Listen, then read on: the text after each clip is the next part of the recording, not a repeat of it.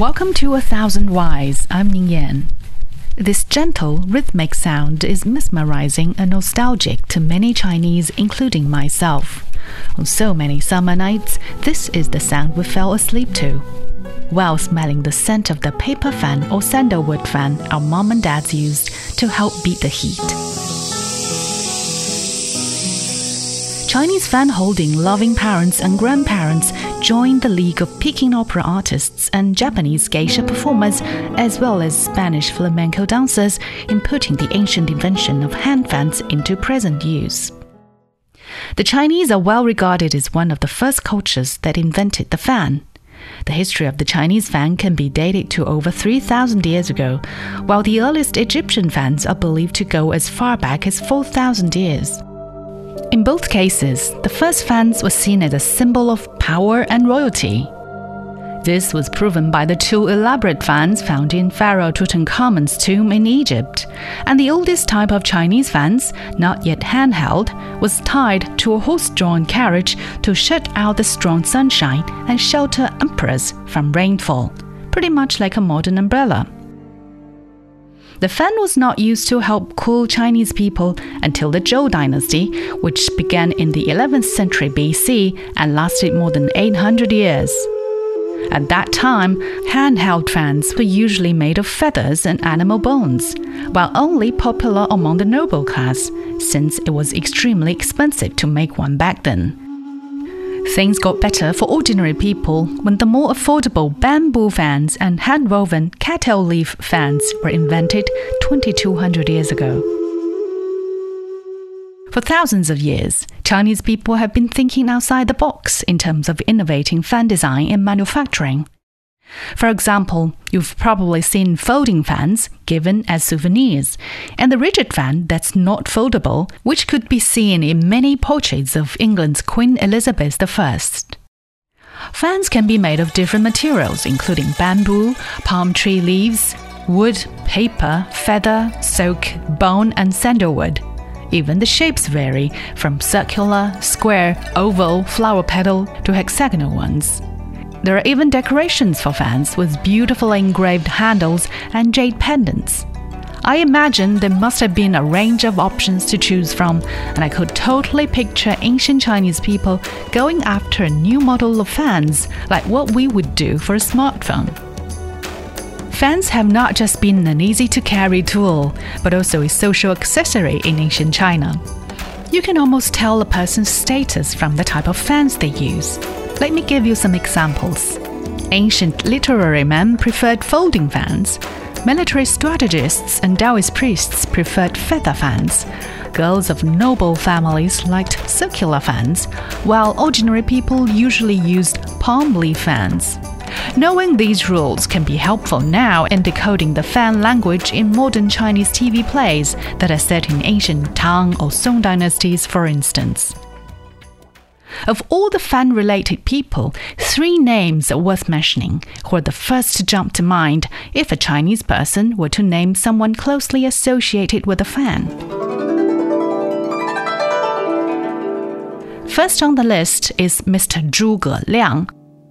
Mr. Zhuge was a famous statesman and military strategist during the Three Kingdoms period around 1800 years ago, where there was a lot of fighting and scheming going on. He's often depicted holding a goose feather fan, which was rumored to be a gift from his wife, so that he would be able to conceal his facial expressions and reactions with the fan when he didn't want his rival to see through him. Second, the legendary Princess Iron Fan, Tie Shan Gongzhu, who was this fictional character from the classic novel Journey to the West. She has a magical banana leaf fan that's the only tool available to subdue the flaming mountains for the protagonists of the story to get through. Number 3, Mr. Wang Xizhi. Mr. Wang lived in the 4th century and is known as one of the greatest Chinese calligraphers in history, and his works have exerted a far reaching influence on future generations even today. A popular story goes like this once upon a time, Mr. Wang saw an elderly lady selling fans. It was the end of the summer, so business was not so good. She looked very upset. So Wang decided to help her. He wrote a few characters on each fan and told the old woman to raise the price. On seeing calligraphy by Wang on those fans, people all competed to buy them, which then sold out very quickly. As you can see, throughout history, the fan has often played more than one role at a time. East or west, handheld fans have had many uses other than a cooling tool for protection against the sun, the rain, or insects, for hiding faces or bad teeth, a tray for offering or receiving refreshments, a social accessory, a piece of artwork that could make a perfect gift or a statement symbol. Literati from more than 1,000 years ago liked to use fans as canvases for artwork or for writing poetry, and presented them to their friends as a commemorative item. Fan arts combined various forms of art such as poems, calligraphy, painting, engraving, and embroidery. During the Song dynasty, an imperial art academy was established, and a large community of artists used fans as the media onto which they expressed themselves artistically. Nowadays, fans with paintings and calligraphy works by famous artists are also valuable collectibles, often sold for hundreds of thousands or even millions of yuan at auctions. And the reason why I say fans could make for a great statement symbol lies with the different content or themes of a fan. For example, paintings of birds and flowers symbolize beauty, gracefulness, and became the favorite fan design for young women. Scholars, however, prefer fans decorated with calligraphy and depictions of ancient stories, which symbolize wisdom and knowledge. It could represent media to express individuality and personal preferences when you hold such a fan, just a bit like your social media bio. Many Chinese households would keep a fan or two just in case, and they're not only portable but also quite affordable and entertaining. I've seen fans printed with a long limerick about why you shouldn't get angry at things, or mottos such as a calm heart keeps you cool In Chinese, 心静自然凉, which is a, quite a philosophical way of beating the summer heat. You know what? That's the perfect slogan for my fan. What about you? What would your fan say about you?